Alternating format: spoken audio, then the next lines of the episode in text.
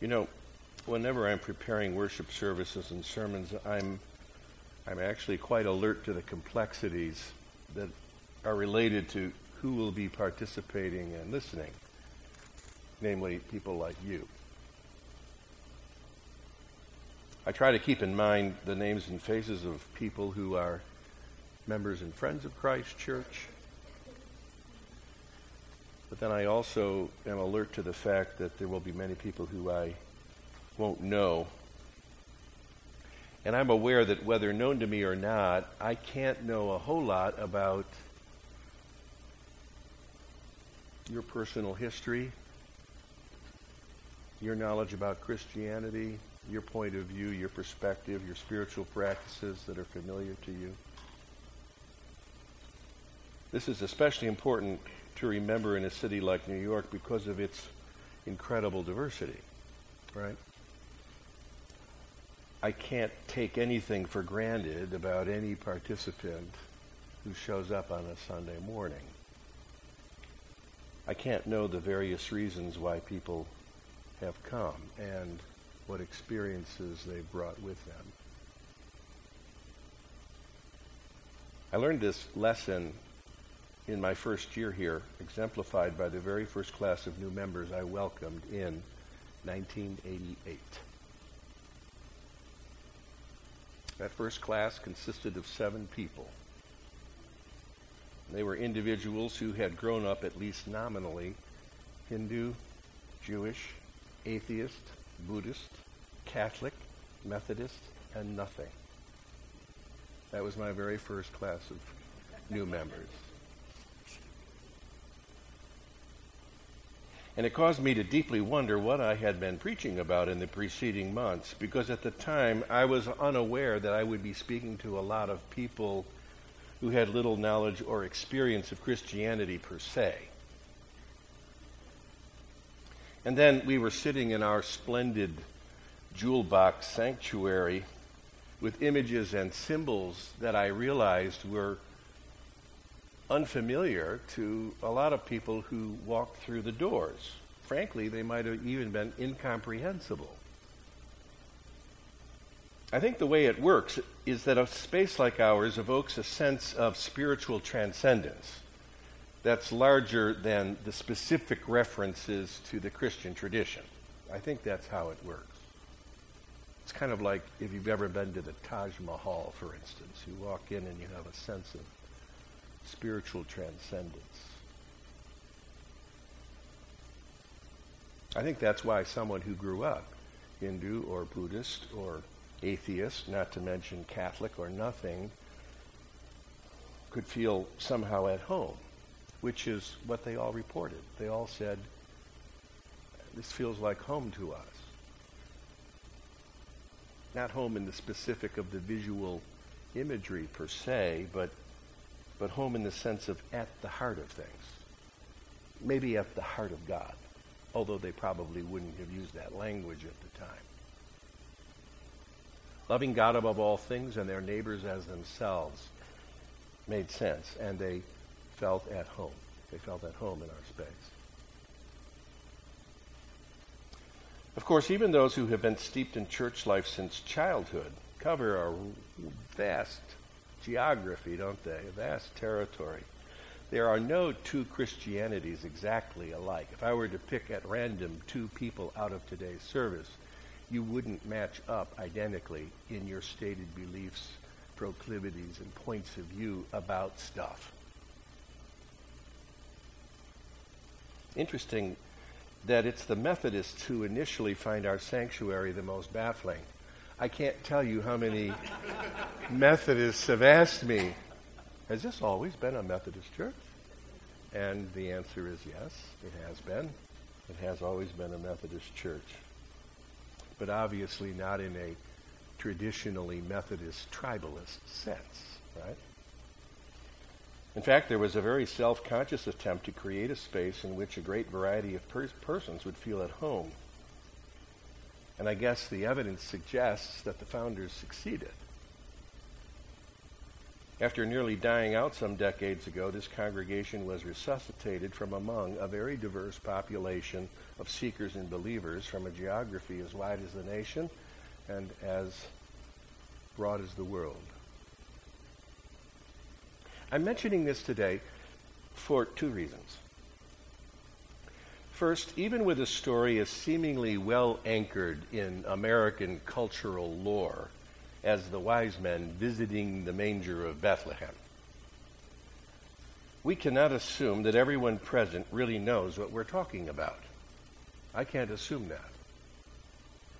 A Hindu showing up for the first time brings no preconceived ideas or expectations about what she's hearing. Now, on the other hand, a 60 year old who grew up in South Carolina, having experienced as many years of Christmas pageants, including those in which he costumed as every character in the drama save Mary, that guy comes with a very full reservoir of thoughts and feelings, points of view, and expectations and memories. And these are likely freighted with a whole lot of idiosyncratic sentimentality as well, layered on top of all of that. Especially as it's now his grandchildren's turn to wear a robe and carry a staff. Here's the second reason I'm reflecting on this today. The story of the wise men, or the kings, or the magi, is a story about Christ Church. And here's my meaning. Whether you are newly arrived to considering this faith or a seventh decade cradle Christian, we are all mashed up here for some reason, decided to show up at the manger in Bethlehem.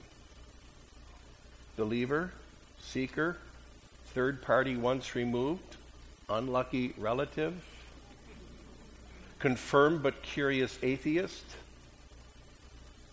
In coming today, we've accompanied the so called wise men from the east, wherever that is, to see the, thing, the thing that has taken place. That's how the story is told, after all. The shepherds in Luke's gospel put it that way. They need to go to see the thing that has taken place, they heard the angels proclaim. But you know, these so called wise men really have no business in Bethlehem. They're exotic strangers, aren't they? Likely from the region we now call Iran.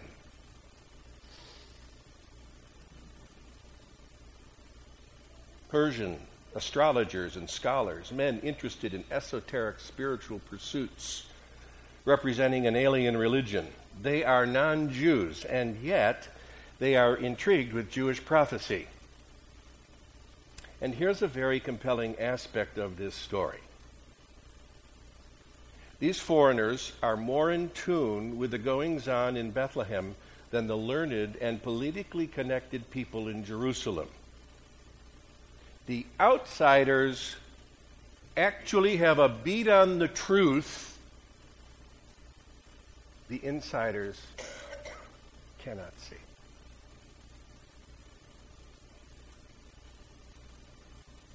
As the story is told, the Magi's honest seeking has more integrity than the religious political machinations of King Herod and all of King David's descendants whose pedigree Jesus is reportedly to share, no wonder everyone in Jerusalem is worried, especially Herod.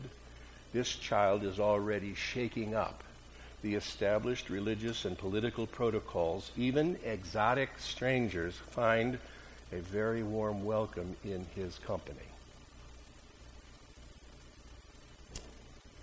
Now, if you follow my logic here, you you can sense the problem we have. We practice a religious tradition whose founder broke down human religious barriers and categories. It isn't as if the wise men came, did their thing, and left the manger Christian in a way that we would recognize. they likely left as they came, returning to their families and communities of care wiser than when they had first set out, having entered a cattle shed of transcendent glory, a space they hadn't expected, yet strangely feeling like home.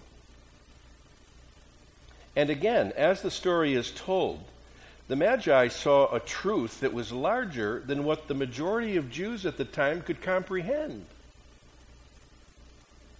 Like most people everywhere, they were captive of rigid structures of thought and expectation. We know how that happens, right?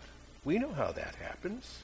How matters of power and control over what people think and believe can obscure the truth that otherwise stands completely naked to the eye. That's how even Christians Followers of the child who will grow up to say that love of God and neighbor are the sine qua non of human aspiration. How Christians can hardly wait to divide the human race into those that belong and those that don't, and those who are more deserving of good stuff and those who aren't, those who are beloved of God and those who have been locked out. Oh my, even Christians fall prey to that tendency, right?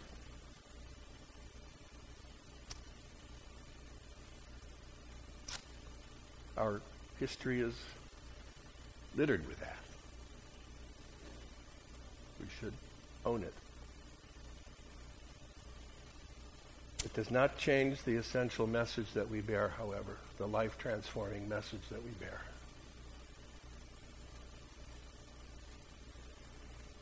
This was a tough lesson for the early followers of Jesus, who first were all Jewish. The shocking idea that impure Gentiles were, from God's perspective, on equal footing with them. This is Paul's point in the reading you just heard read from Ephesians. His ministry, he writes, is for the sake of the Gentiles, people just like the Persian foreigners.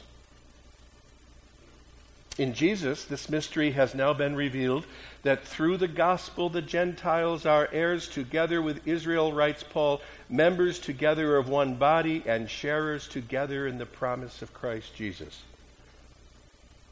You see, in our story, the Magi, the so called wise men, unveil this mystery that we're talking about and disclose the nature of God's kingdom announced in Jesus. This is an early epiphany of the reality that Jesus is for all people everywhere, no one excluded.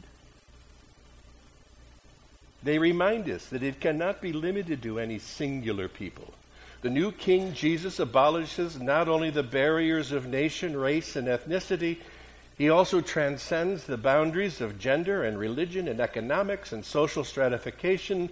For in Christ, again, as Paul will write, there is neither Jew nor Greek, slave nor free, male nor female, for you are one in Christ Jesus. The Magi were only the very tip of the iceberg, as it were. And that iceberg has rumbled down through the ages, forward in time, not nearly yet finished with its galvanizing work breaking down all the human made barriers of every sort. And when we're at our clearest, we recognize that iceberg for what it is the heart of the gospel of Jesus, which is the very same thing as the heart of God. The heart of God.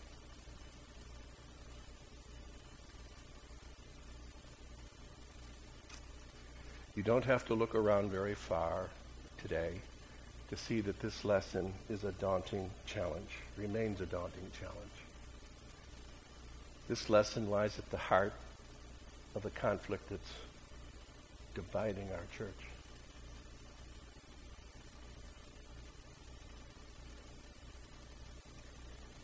The thing to remember is that we're an Epiphany church where all comers are welcome. All comers are welcome. All comers are welcome. All comers are welcome. All comers are welcome. One final thought.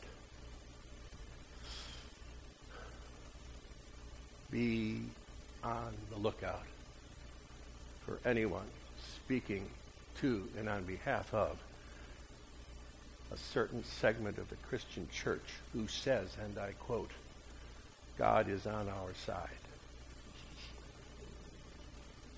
Be on the lookout, on the alert. Those are dangerous words in a time of astonishing adversity within our own culture.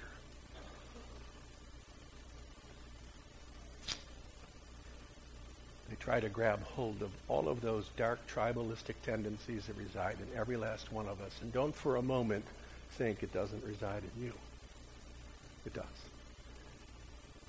We all want to name and claim our tribe, whoever it is, whatever it is, whatever it's about.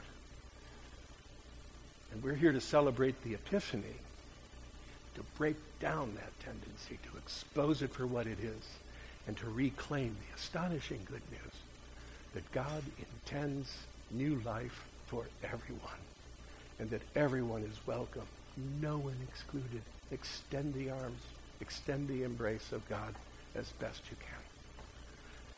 That's our agenda. That's the agenda of Christ Church as we move into 2020. So glad to be sharing that with all of you, even though you are different beyond belief.